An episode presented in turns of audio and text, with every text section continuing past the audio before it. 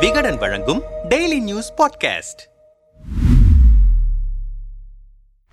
சமீபத்தில் நமது அலுவலகத்திற்கு திருப்பூரிலிருந்து பெண்மணி ஒருவர் கடிதம் அனுப்பியிருந்தார். அதில் இங்கே இருபத்தி நான்கு மணி நேரமும் மதுபானம் விற்கப்படுகிறது. நூறு இருநூறு சம்பாதிக்கும் கூலி தொழிலாளர்கள் பலரும் குடித்து குடித்து மனநோயாளி ஆகிவிட்டார்கள். பெண்கள் நிம்மதியாக வேலைக்கு சென்று வீடு திரும்ப முடியவில்லை. ராத்திரி பகல் என எல்லா நேரங்களிலும் மதுபானம் கிடைப்பதால் காலையிலும் நள்ளிரவிலும் கூட பலர் குடித்துவிட்டு சாலைகளில் ரகளையில் ஈடுபடுகிறார்கள். பல குடும்பங்கள் இதனால் நாசமாகின்றன. கொஞ்சம் விசாரித்து நடவடிக்கை எடுக்க உதவுங்கள் என்று குறிப்பிட்டிருந்தார். இது தொடர்பான விசாரணையில் இறங்கினோம். நள்ளிரவிலும் அதிகாலையிலும் சரக்குகள் கனஜோராக விற்கப்படுவதை கண்கூடாக பார்க்க முடிந்தது. தமிழகம் முழுக்க சட்டவிரோத மது விற்பனைகள் குறித்து நாம் விசாரித்த வேளையில் கிணறு வெட்ட பூதம் கிளம்பிய கதையாக கரூர் கம்பெனி என்ற நிறுவனம் பற்றிய தகவல்களையும் கொட்டினார்கள் டாஸ்மாக் ஊழியர்கள். தமிழ்நாடு முழுக்க இந்த கரூர் கம்பெனி தான் சட்டவிரோத மது விற்பனையை பல்வேறு இடங்களில் அதிகாரப்பூர்வமாக நடத்துவதாகவும் டாஸ்மாக் மது விற்பனையில் தலையிட்டு அடாவடி கமிஷன் கொள்ளையில் ஈடுபடுவதாகவும் அவர்கள் முன்வைத்த குற்றச்சாட்டுகளும் நமக்கு கிடைத்த ஆதாரங்களும் பகீர் ரகம் ராமநாதபுரம் மாவட்டம் புதிய பேருந்து நிலையம் அருகே அறுபத்தொன்பது இருபத்தி ஏழு அறுபத்தி எட்டு அறுபத்தி ஐந்து ஆகிய எண் கொண்ட இரண்டு டாஸ்மாக் கடைகள் இயங்குகின்றன. இங்கே இரவு பத்து மணிக்கு பிறகு ஓவர் டைம் மது விற்பனை சூடு பறக்கிறது. விசாரணைக்காக நாம் அங்கே சென்றபோது பூட்டிய டாஸ்மாக் கடையின் வாசலில் நின்றிருந்த நபர் ஒருவர் ஒரு மதுபான பிராண்ட் பெயரை சொல்லி நூற்றி இருபது ரூபாய் சரக்கு தான் இருக்கு ஆனா நூத்தம்பது ரூபாய் ஆகும் தரவா? என்றார் நம்மிடம். வேண்டாம் என்று மறுத்துவிட்டு நாம் சற்று நகர்ந்ததும் அந்த நபரை ஏராளமான மதுப்பிரியர்கள் அந்த நள்ளிரவிலும் மொய்க்கத் தொடங்கிவிட்டனர். நேரம் செல்ல செல்ல ஒவ்வொரு மணி நேரத்திற்கும் மது பாட்டிலின் விலையை இருபது ரூபாய் வீதம் கூட்டிக் கொண்டே போனார் அந்த நபர். ஆனாலும் விற்பனை தங்குதடையில்லாமல் பரபரப்பாக நடந்தது. தூத்துக்குடியில் கள்ளச்சந்தை மது விற்பனையின் கேந்திரமாக மாறியிருக்கிறது தாளமுத்து நகர். கடற்கரையோரமுள்ள டீ கடைகளிலும் சட்டவிரோதமாக மது விற்பனை செய்யப்படுகிறது. ஸ்பெஷல் பிளாக் டீ என்பதுதான் இவர்களின் கோட்வேர்ட் ரூபாய் நூற்று முப்பது மதிப்புள்ள ஒரு குவார்ட்டர் பாட்டிலை இருநூறு ரூபாய்க்கு விற்பனை செய்கிறார்கள். சரக்குகளின் ரகத்தை பொறுத்து பாட்டிலுக்கு நூற்றி இருபது ரூபாய் வரை கூடுதல் விலையில் விற்பனை நடக்கிறது. மீன்பிடி துறைமுகத்தில் இரவு ஒன்பது மணி முதல் நள்ளிரவு ஒரு மணி வரை மீன்கள் ஏலம் நடக்கும். அந்த நேரத்தில் மீன் வியாபாரிகளைப் போல கூடையில் வைத்து சரக்கு விற்பனையும் ஜரூராக நடக்கிறது. சிதம்பர நகர் மயானத்தில் நள்ளிரவு நேரத்தில் கூட குறிப்பிட்ட சில கல்லறைகளின் அருகிலேயே நீராட்டு காட்டுகிறார்கள் இந்த சரக்கு பாட்டில் வியாபாரிகள். திருச்சி மத்திய பேருந்து நிலையத்தை ஒட்டி இருக்கிறது பத்து இருநூற்று நாற்பத்தி ஒன்று எண் டாஸ்மாக் கடை. அதிகாலையில் பூட்டப்பட்ட கடை வாசலில் சாதாரணமாக நின்று கொண்டிருந்தாலே போதும். கடைக்கு எதிரே இருக்கும் ஏஜென்ட்டுகள் சிக்னல் கொடுத்து நம்மை அழைக்கிறார்கள். இன்னென்ன சரக்குகள் இருக்கின்றன? எது வேண்டுமென்று கடகடவென ஒரு லிஸ்டை ஒப்பித்து காசை வாங்கிக் கொண்டு சரக்கு பாட்டிலை கையில் கொடுத்து அனுப்பிவிடுகிறார்கள். பிராண்டை பொறுத்து ஒவ்வொரு பாட்டிலுக்கும் ஐம்பது ரூபாய் முதல் நூறு ரூபாய் வரை கூடுதல் விலை வைத்து மதுபானம் விற்கப்படுகிறது. கரூர் பேருந்து நிலையம் ரவுண்டானா எதிரே இருக்கும் டாஸ்மாக் கடைதான் கரூர் வாசிகளின் தாகம் தீர்க்கும் தடாகமாக மாறியிருக்கிறது. அந்த டாஸ்மாக்கை ஒட்டியிருக்கும் பாரில் இரவு பதினோரு மணியை கடந்தும் சரக்கு விற்பனை சக்கை போடு போடுகிறது. நேரில் நாம் சென்று குவார்ட்டர் வேண்டும் என்றோம். இருநூற்று இருபது ரூபாய் என்றார் அந்த இளைஞர். விலை உயர்ந்த மது என நினைத்து வாங்கி பார்த்த நமக்கு தலை கிறுகிறுத்தது எம்ஆர்பி விலை நூற்று முப்பது ரூபாய் என்றிருந்தது. தொண்ணூறு ரூபாய் வரை விலையை கூடுதலாக வைத்து விற்பனை செய்கிறார்கள். கரூர் மாநகரத்தின் இதயமான பகுதியிலேயே நள்ளிரவில் வெளிப்படையாக சட்டவிரோதமாக மது விற்பனை நடக்கிறது.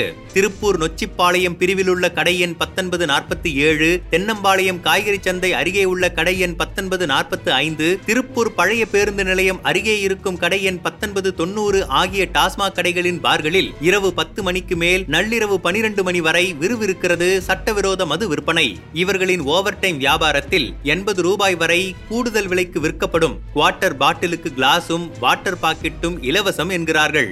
பனிரெண்டு மணிக்கு ஒரு இடைவெளி விட்டு அதிகாலை நான்கு மணிக்கெல்லாம் மீண்டும் பார் ஓபன் ஆகி விடுகிறது. அந்த நேரத்தில் வரும் குடிமகன்களை கவர இட்லி மீன் குழம்பு பணியாரம் தக்காளி சாதம் என்று சுட சுட உணவு பதார்த்தங்களும் உண்டு. கூடுதலாக முந்தைய நாளில் மீதமான இறைச்சி தொடங்கி மாங்காய் தர்பூசணி வெள்ளரிக்காய் என்று சுகாதாரமற்ற விதவிதமான சைட் டிஷ்களும் பரிமாறப்படுகின்றன. தமிழ்நாடு முழுக்க மொத்தம் ஐயாயிரத்து முன்னூற்று எண்பத்தி ஏழு டாஸ்மாக் கடைகள் இயங்குகின்றன. அவற்றில் மூவாயிரத்து இருநூற்று இருபது கடைகள் பள்ளிகளுக்கு மட்டும் பார் வசதி இருக்கிறது. இவை தவிர கோவை சென்னை உள்ளிட்ட பல்வேறு மாநகரங்களில் அரசு அனுமதியின்றி சட்டவிரோத பார்களும் இயங்குகின்றன.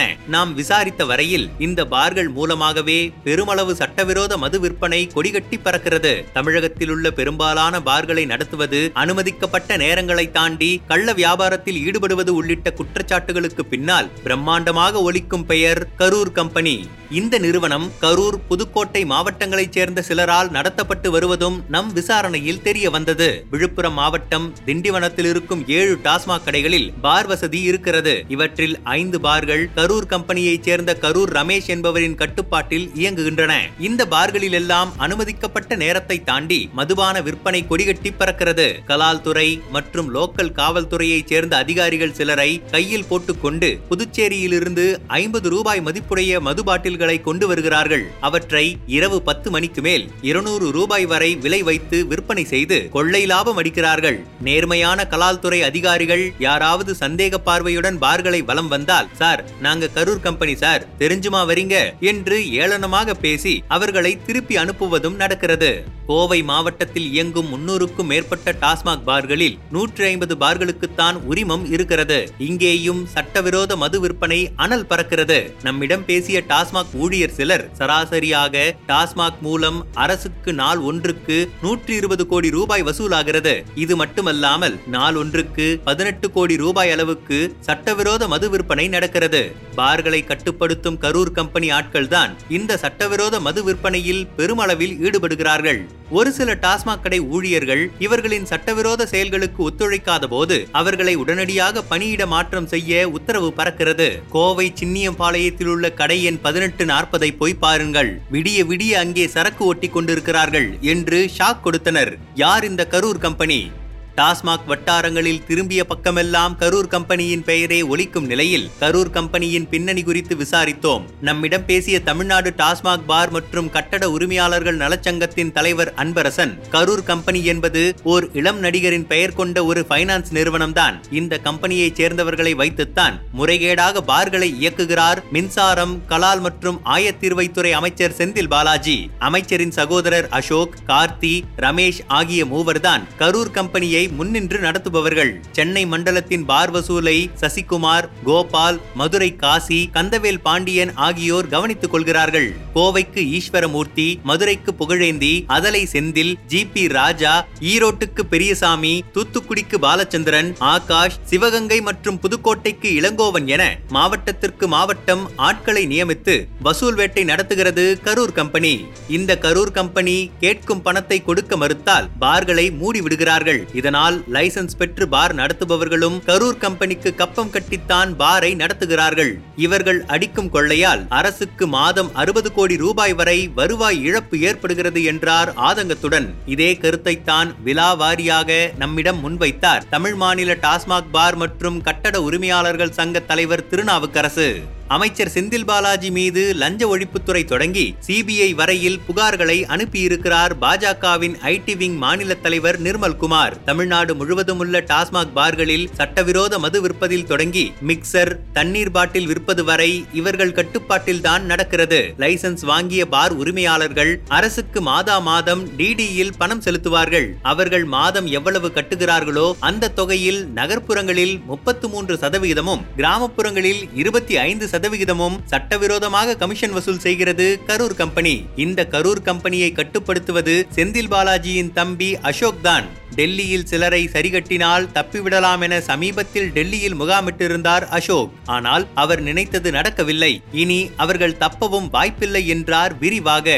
இந்த பார் வருமானத்தையும் தாண்டி அரசின் டாஸ்மாக் கடை வசூலிலேயே கரூர் கம்பெனி கமிஷன் கேட்பதாக பகீர் குற்றச்சாட்டும் கிளம்பியிருக்கிறது. அதை திமுக கூட்டணியில் அங்கம் வகிக்கும் மார்க்சிஸ்ட் கம்யூனிஸ்ட் கட்சியின் தொழிற்சங்கமான சிஐடியு நிர்வாகிகளே எழுப்பியிருக்கிறார்கள். இது தொடர்பான புகார் முதல்வர் தொடங்கி தலைமைச் செயலாளர் வரை அனைவருக்கும் அனுப்பப்பட்டிருக்கிறது. என்னதான் நடக்கிறது என சிஐடியுவை சேர்ந்தவர்களிடம் பேசினோம். ஒவ்வொரு கடையின் விற்பனை குறித்தும் ரிப்போர்ட்டை எங்கள் துறைக்கு அளிப்போம். அந்த ரிப்போர்ட் அதிகாரிகள் மூலம் கரூர் கம்பெனியின் கைகளுக்கு செல்கிறது. டாஸ்மாக் கடையின் சேல்ஸ் தரவுகளை மொபைலில் ஏற்றிக்கொள்ளும் கரூர் கம்பெனியின் ஆட்கள் பாட்டிலுக்கு ஒரு ரூபாய் வீதம் தினசரி விற்பனையில் ஆயிரம் முதல் ஐநூறு ரூபாய் வரை மாமுல் கேட்கிறார்கள். தமிழ்நாடு முழுவதும் உள்ள ஐயாயிரத்து முன்னூற்றி எண்பத்தி ஏழு கடைகளுக்கு எவ்வளவு வசூல் கொட்டும் என்பதை கணக்கிட்டுக் கொள்ளுங்கள். இப்படி இவர்கள் மேற்கொள்ளும் அடாவடி வசூல் மூலம் ஒவ்வொரு நாளும் பாட்டில் விற்பனையில் மட்டுமே கோடிக்கணக்கில் வசூலை அள்ளி குவிக்கிறது கரூர் கம்பெனி. சமீபத்தில் சேலம் டாஸ்மாக் கடை பணியாளர்களுக்கு திமுக தொழிற்சங்கம் தலைவர் சார்பில் போன் செய்த ஒருவர் நான் கரூர் கம்பெனியிலிருந்து பேசுறேன். ஒவ்வொரு மாசமும் இவ்வளவு மாமூல் நீங்க கொடுத்துடணும் என மிரட்டி இருக்கிறார். இவர்களின் மிரட்டலுக்கு பணியவில்லை என்றால் டாஸ்மாக் ஊழியர்களை துறை ரீதியாக பழிவாங்கும் செயல்களிலும் இறங்குகிறார்கள் என்று புலம்புகிறார்கள்.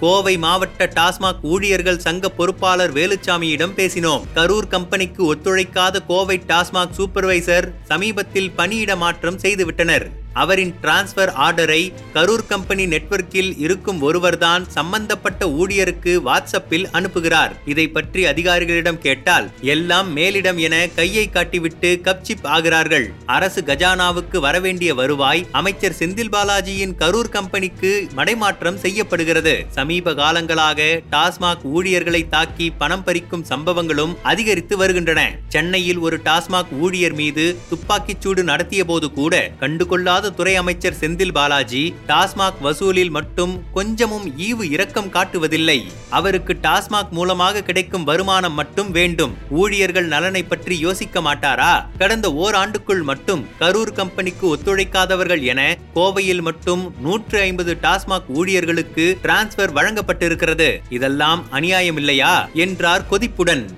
இது குறித்து விளக்கம் கேட்க அமைச்சர் செந்தில் பாலாஜியை பல முறை தொடர்பு கொண்டோம். அவர் நம் அழைப்பை ஏற்கவே இல்லை. அவரது எண்ணுக்கு குறுஞ்செய்தியும் அனுப்பியிருக்கிறோம். இதுவரை பதில் இல்லை. தமிழ்நாடு முழுவதும் டாஸ்மாக் கடைகள் பார்கள் என அனைத்தையும் சேர்த்து ஏறத்தாழ முப்பதாயிரம் பேர் பணிபுரிகிறார்கள். இவர்கள் அனைவருக்கும் கரூர் கம்பெனி என்றால் யார் அவர்கள் என்ன செய்கிறார்கள் என்ற அனைத்து தகவல்களும் தெள்ளத் தெளிவாக தெரிகின்றன. கள்ளச்சந்தை வியாபாரம் மது பாட்டிலுக்கு வசூல் டிடியில் கமிஷன் என கரூர் கம்பெனி அடி அளிக்கும் வசூல் கொள்ளை அமைச்சர் செந்தில் பாலாஜியின் பாக்கெட்டுக்குத்தான் செல்வதாக கூறப்படுகிறது. இவ்வளவு பெரிய முறைகேட்டை செந்தில் பாலாஜி மட்டுமே தனியாக செய்ய வாய்ப்பில்லை. பின்புலத்தில் ஒரு பெரும் சக்தி உதவினால் மட்டுமே இது சாத்தியமாகி இருக்க முடியும். குற்றச்சாட்டுக்கு உள்ளாகி இருக்கும் கரூர் கம்பெனியால் இவ்வளவு வெளிப்படையாகவும் சுதந்திரமாகவும் எப்படி செயல்பட முடிகிறது என்பதுதான் தலை சுற்ற வைக்கும் கேள்வியாக இருக்கிறது.